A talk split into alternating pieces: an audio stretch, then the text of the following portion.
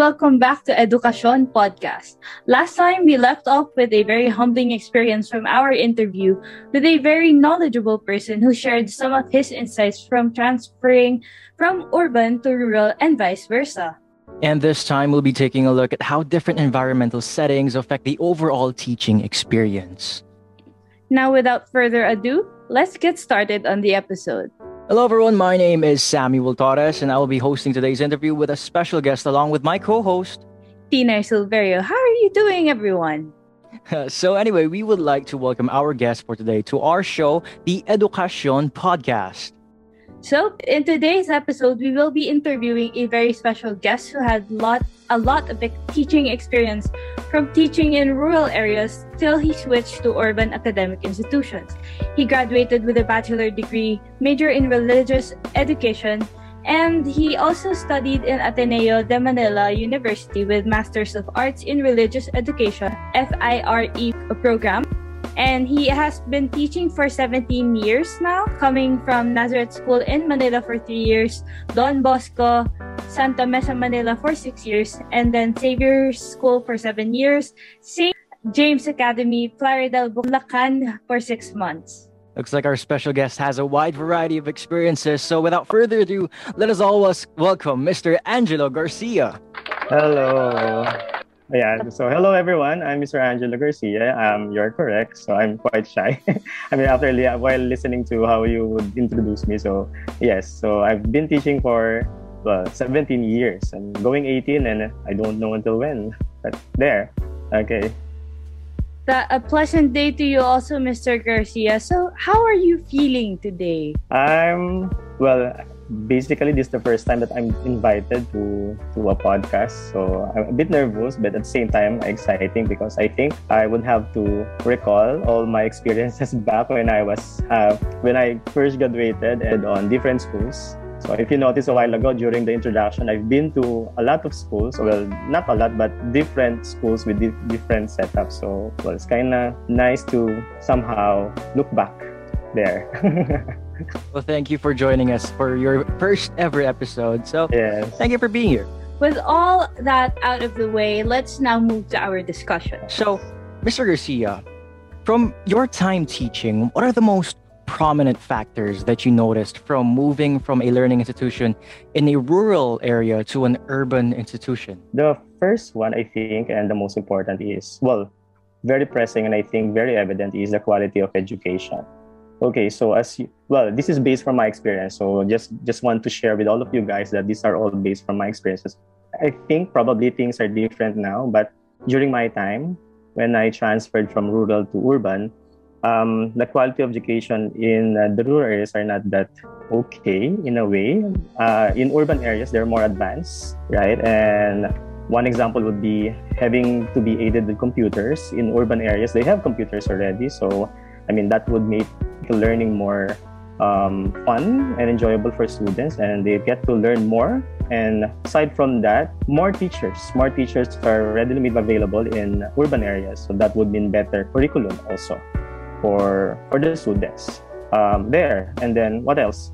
Mm, one thing also i noticed it are at least basically students are more they're given chances they're given more opportunities to to uh, somehow um, join in competitions, sports, or even extracurricular activities. They have that.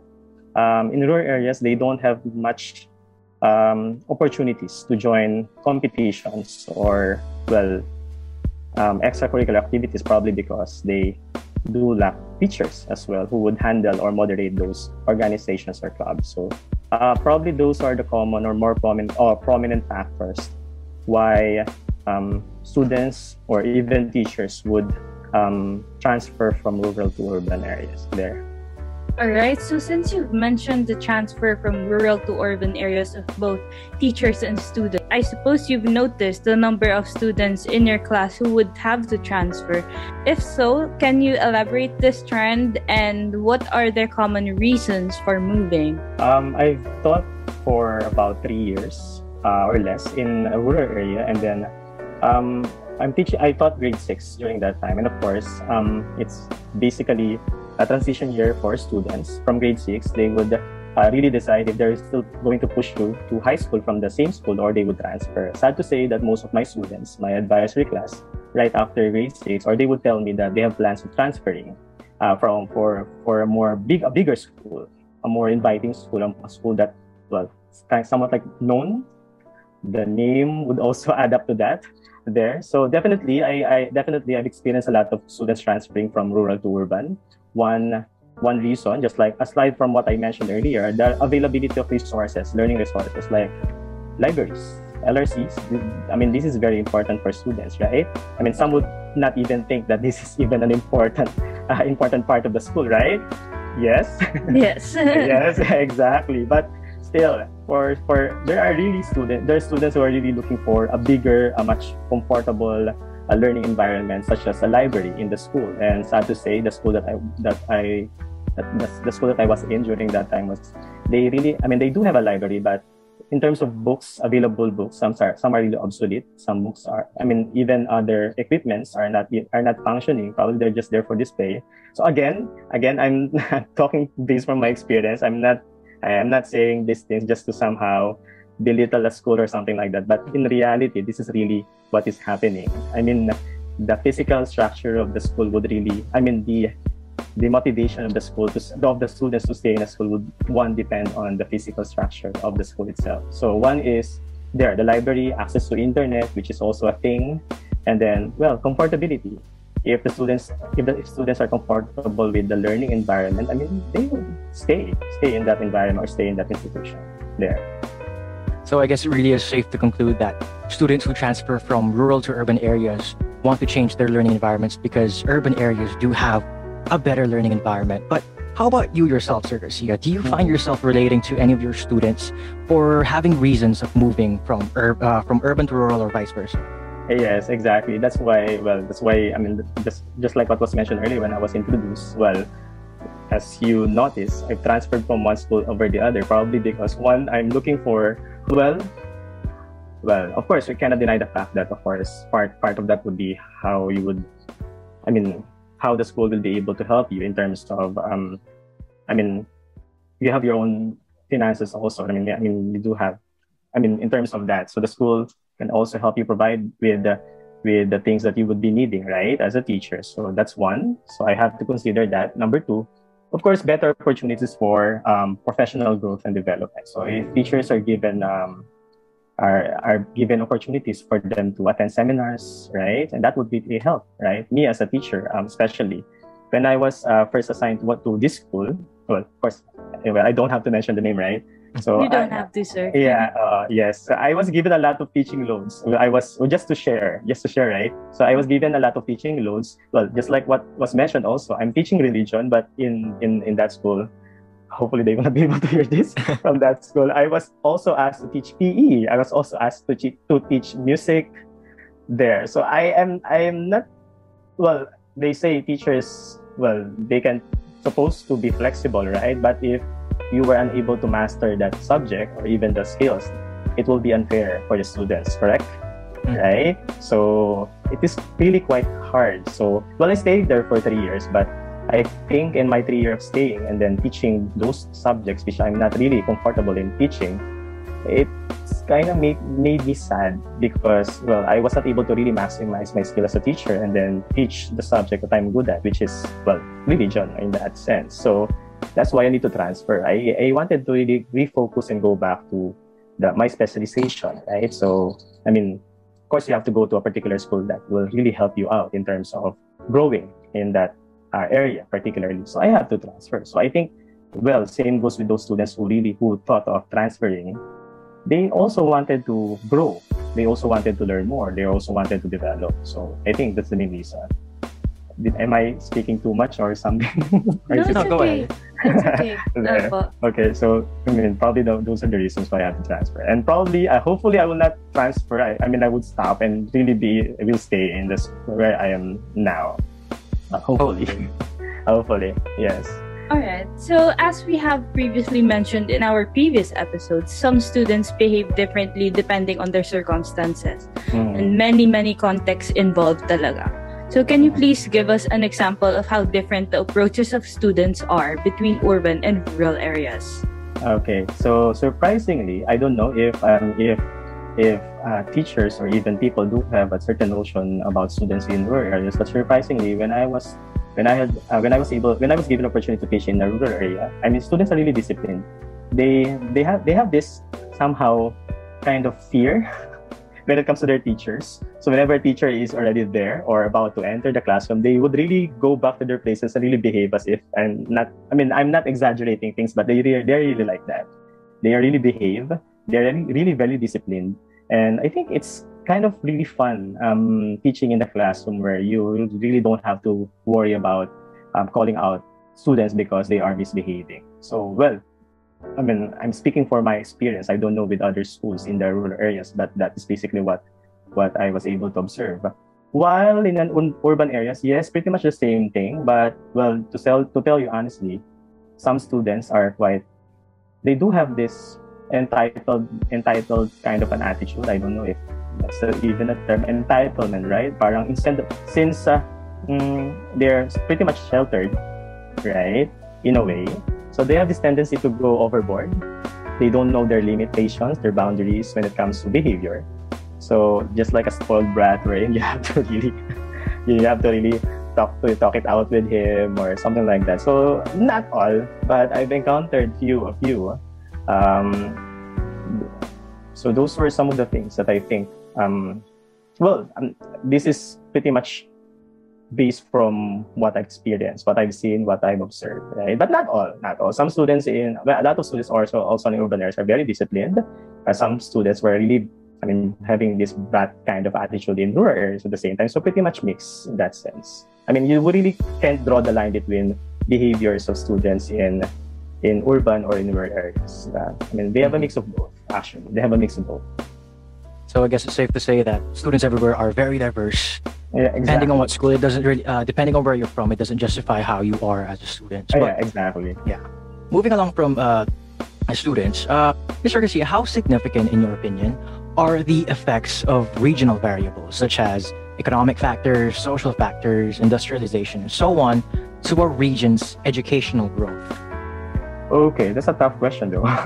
so basically, um, I've seen more of the negative effect of that. One of which is economic, for example, development. If, of course, um, te- parents. Let's start it off from parents, because if parents doesn't have much income, I think that would be a major problem for them. So they can't send their their their sons, their children to school, right? Mhm. Imagine just simply they have to bear I mean cost of uh, tuition fees, right? Books, probably, supplies, uniforms, so on and so forth. So if they don't have much income, how can they even afford those things? Right. So that's one major factor, right? I think it has something to do with poverty also at the same time. Parents also, if parents are not, they were unable to finish school. Uh, I mean, they they won't be able also to see the importance of education. I mean, believe me, I've talked to a lot of parents who were unable to finish school and they don't see the importance of finishing, I mean, to having to finish school even up to college. I mean, for them, if you are elementary graduate, you're good to go. You have to find a job, feed the family, or help out in the family, so on and so forth. So there, that's actually education is but secondary or not even part of the priority for them. For them, they just they have to find a job, uh, source of income, something like that, for them to be able to have something on the table. So that's basically a thing for them. So on a more positive note naman, if it's for industrialization, of course, I mean, in terms of education, of course, that would greatly help. More people will be educated, and since they are all educated, better opportunities are all are with them, right? In terms of um, for their future, right? So I think both a still a mix of both positive and negative effects also in terms of those factors. There. It makes sense naman, Sir uh, Garcia, how mixed things can get when it comes to having pros and cons of Mhm. industrialization and economic growth. But um, on that same note, what do you believe can be done to alleviate or allow rural parts in the country to catch up with the urban educational advancements?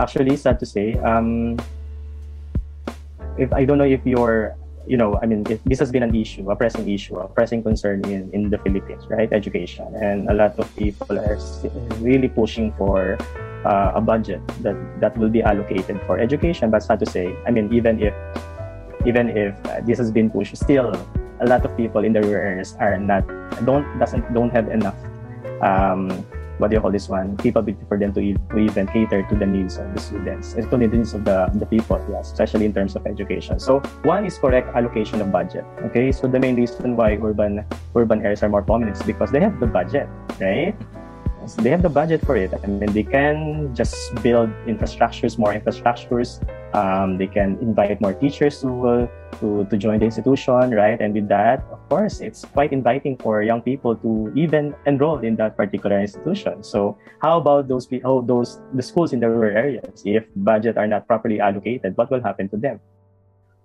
So, I think that's one main problem that we have: correct allocation of budget, and of course, I mean the budget itself for for education. So of course, to have a higher a proportion of qualified teachers, that would also be another factor, right? So there are a lot of teachers, but um, quality teachers, of course, are really, really in demand now, right? But more teachers, well, we need more teachers, but well, I'm not trying to well stereotype teachers, but or education itself, but some people don't see education as a course as something that is quite inviting for them to even take in, right? For the, for even for them to even choose, right? I mean, it depends on the season eh. Kasi before, during my time, nursing or any medical related thing yung uso in that sense, right? Right, right. Ngayon ulit kasi pandemic. So, yon So, that's another thing I think that, ano, well, sad to say, I mean, people are focusing much on the exterior part, not on what is really needed. Budget, right? Something like that budget allocation is very important for mm. developing infrastructure, the general learning environment, and for the teachers to have better capacities in teaching students. But exactly. is there anything that's different within urban and rural curriculums? Is there anything that is different from urban education and rural education um, that needs course, to be changed, in, in your opinion?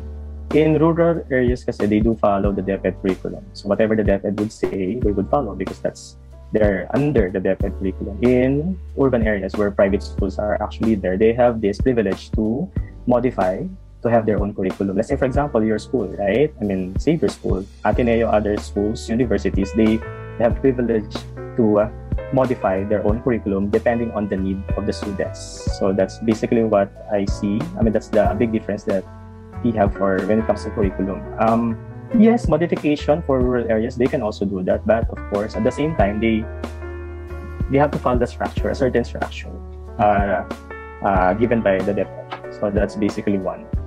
Um, if a teacher wanted to be more innovative in terms of um, somehow making curriculum, the curriculum flexible well there's a, a process that the teacher have to go through even before having those curriculum approved in that way. But if it will help, of course, I mean, all will all, all of this will the process even will all boil down to uh, the need of the learners, the students. So I think, yeah, I think they can still go, they can still compromise when it comes to that. So that's the difference of the curriculum in general there. So it's good knowing that there are institutions out there that adapt to their students' needs. Exactly, exactly. They have to. They have to. they have to. Yeah. Uh, so, with that in mind, uh, Mr. Garcia, what what can a regular student or regular citizen do to assist folks in rural areas who may be in need of assistance? Um, to tell you honestly, there isn't much. Um, well, this is a pressing concern, but um, people, I think, they are not fully aware of what is really happening or what the issue is when it comes to education um, it's either they're not aware or they, they, they just don't care but there so we have to pretty much be made aware of what is really happening or of, of or the issue that we are all facing especially here in the philippines. Um, probably one would be simply volunteering to any well i myself when i was still in college i do volunteer. Um, well I, part of my part of my what do you call this one? Formation when I was in college is to go to the remote areas, as in literally remote areas. You have to go to the mountains. So I was able, I did experience that.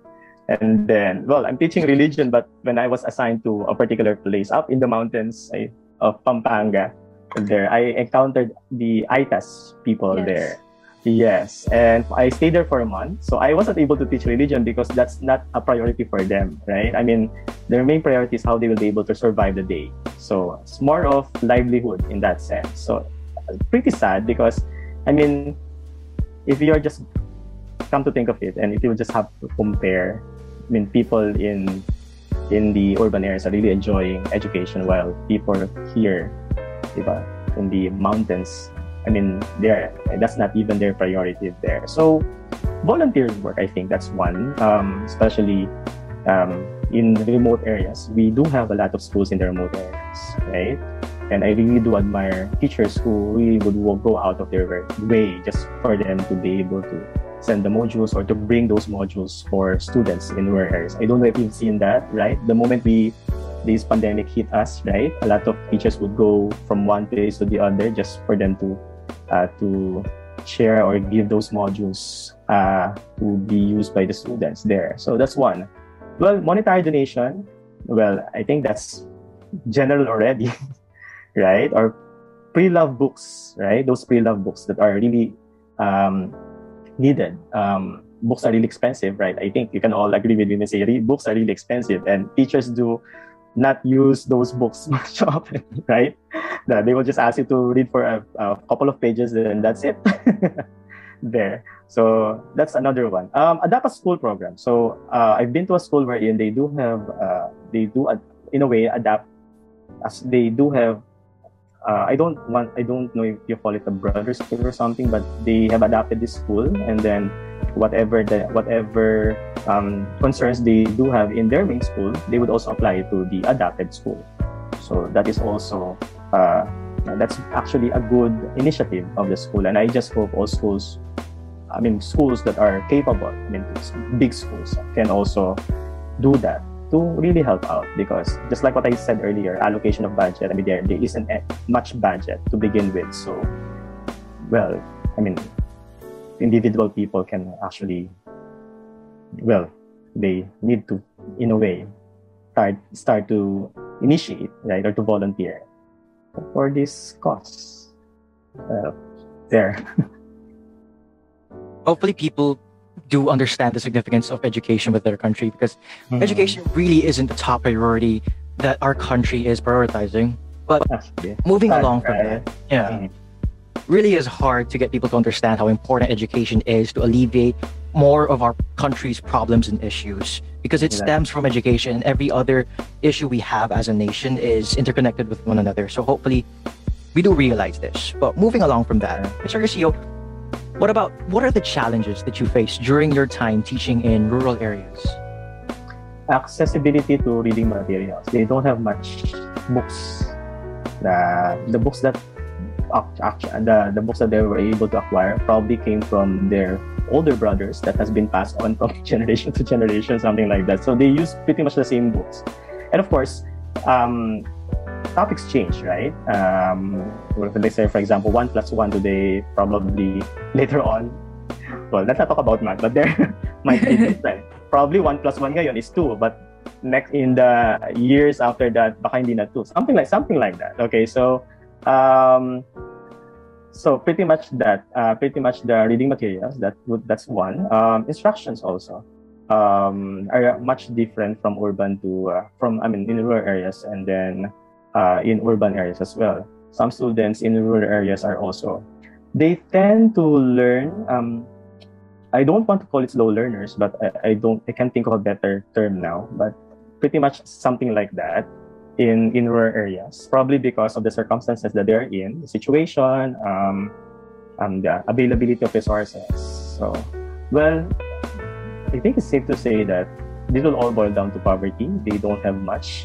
Um, they can't afford um, good quality, I mean, resources. Well, even if resources are made available for them, they can't afford it. That is why um, that's one, I think, of a challenge that they are facing right now, that those who are in the rural areas. Um, just to share with you a quick story. Um, um, I've well, in as much as I really wanted to be quite creative, I would ask. I, I did ask my students to bring materials, the usual art paper, right, glue, diba? in Mhm. grade school, right, something like that. And to my surprise, I have 32 students in, in a classroom. And then to my surprise, when I uh, the next day, only two were able, only two students were able to bring those materials, and they are not even complete. So uh, very sad when I asked a couple of students, they said that they can't afford to buy, they can't afford those materials. So, well, very heartbreaking for me to. Uh, how can I even? I mean, how in as much as a teacher would really want to be creative in how he or she will be able to deliver uh, the, the instruction in the classroom if there are no materials available for both students and teachers. I mean, it will really be quite hard. So there, very very frustrating for for for teachers. And in as much as you, I mean, you, whenever I would see students in the eyes and parang sense that they are really eager to learn, but they don't have any means. So really really really hard. Talaga, sobrang ha something like that. Seriously, yes. Uh, really sad, actually. Yeah, I would have to agree with that really. And Um, with your concrete story, um, it's easier to picture how difficult it can get, even in uh, such a simple story.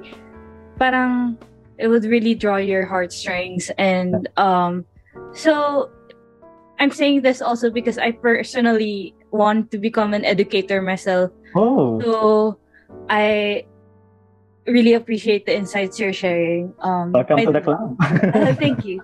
Uh, okay, so do you think um, 10 years from now, the gap between school institutions in rural and urban areas will narrow down?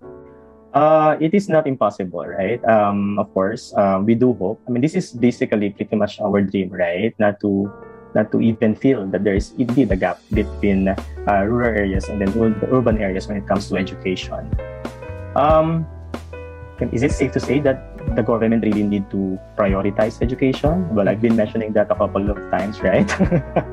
I'm like a parrot here. there. So there is, uh, well, um, well, I have classmates who trans who are who transferred from urban to rural areas, and then when whenever we would have this reunion, they would share stories like how they were able to survive a day in a rural area, in a in a classroom in rural areas, and then I mean. Nowadays, when the last time that we were together, I mean, there isn't any much of a difference when it comes to teaching.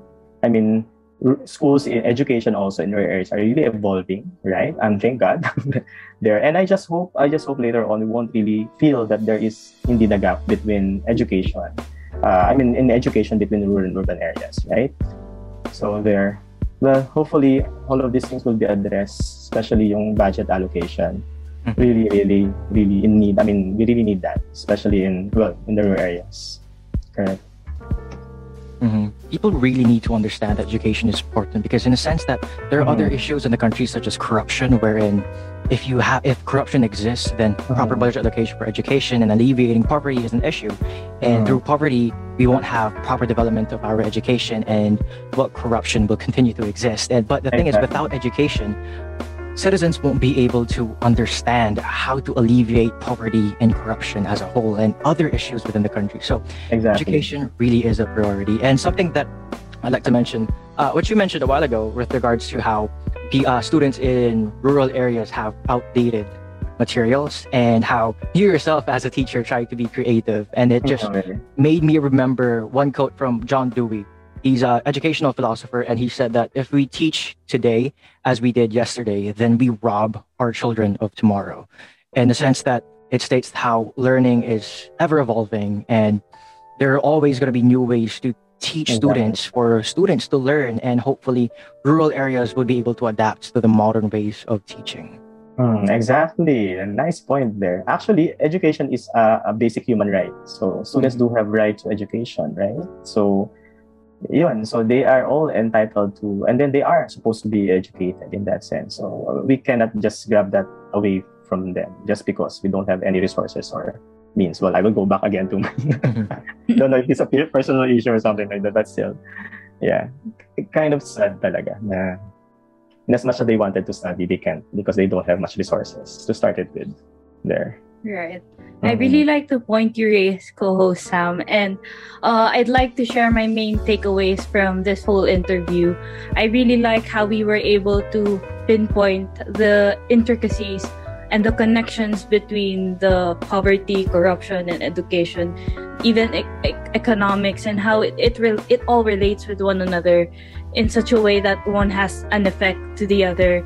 And and I also really like what you've shared about how teachers, uh, the quality teachers, are also really important. And this is not to say that the teachers we have aren't quality or the teachers we have are inferior, but this is just to raise awareness that in reality there is quite a discrepancy or inconsistency with with the whole thing and it's not only pinpointing that education is not prioritized. There's also this corruption issue. There's also this poverty issue and everything comes into play. So that's just a point and the takeaway that i'd like to say. How about you sam what was your takeaways? I think I've mentioned everything I wanted to mention a while ago oh, no for the most part. And just like that, we are wrapping another episode up again. And we would like to thank our listeners for staying all throughout this episode. And of course, our very special guest, Mr. Garcia. We hope you enjoyed this episode and as much as we did, lalo na first time niyo pa po na nag nag-guest sa isang podcast. Yeah, I, I- did enjoy actually. I am a lot of things to say pa, joke. I did enjoy it. So yeah, I hope I was able to somehow, well, with, my sharing, I, I hope I just I was able to share a little bit of things here, and well, the listeners here, I, I hope they also learn a lot and how they will really treasure education. I mean, I take note, uh, we, they are all, I mean, lucky to be. Uh, uh, in, a, in an institution to start it with, right? So love education. You have to really love it, right? So there. Thank you. Thank you for inviting me. I'm sure our listeners out there have widened their understanding of how important education is. So thank you for being insightful and honest with your answers, and we greatly appreciate your fruitful discussion. Thank you. Thank you also. Thank you. And looking back, it is quite unbelievable that we have a few remaining episodes left. So stay tuned for our next episodes because I heard we are preparing something special up our sleeves. So that is something we could all look forward to. Yes, Gina, I maybe also remind you to catch us on our other social media platforms. Subscribe to our YouTube channel, follow us on Spotify, and like our Facebook page. Links are down below in the description. Once again, my name is Samuel Torres. I am Tina Silverio. That is all for today. This has been EduCASTsyon Podcast. May we all have a great week ahead of us. Thank you for listening. Thank you. Bye.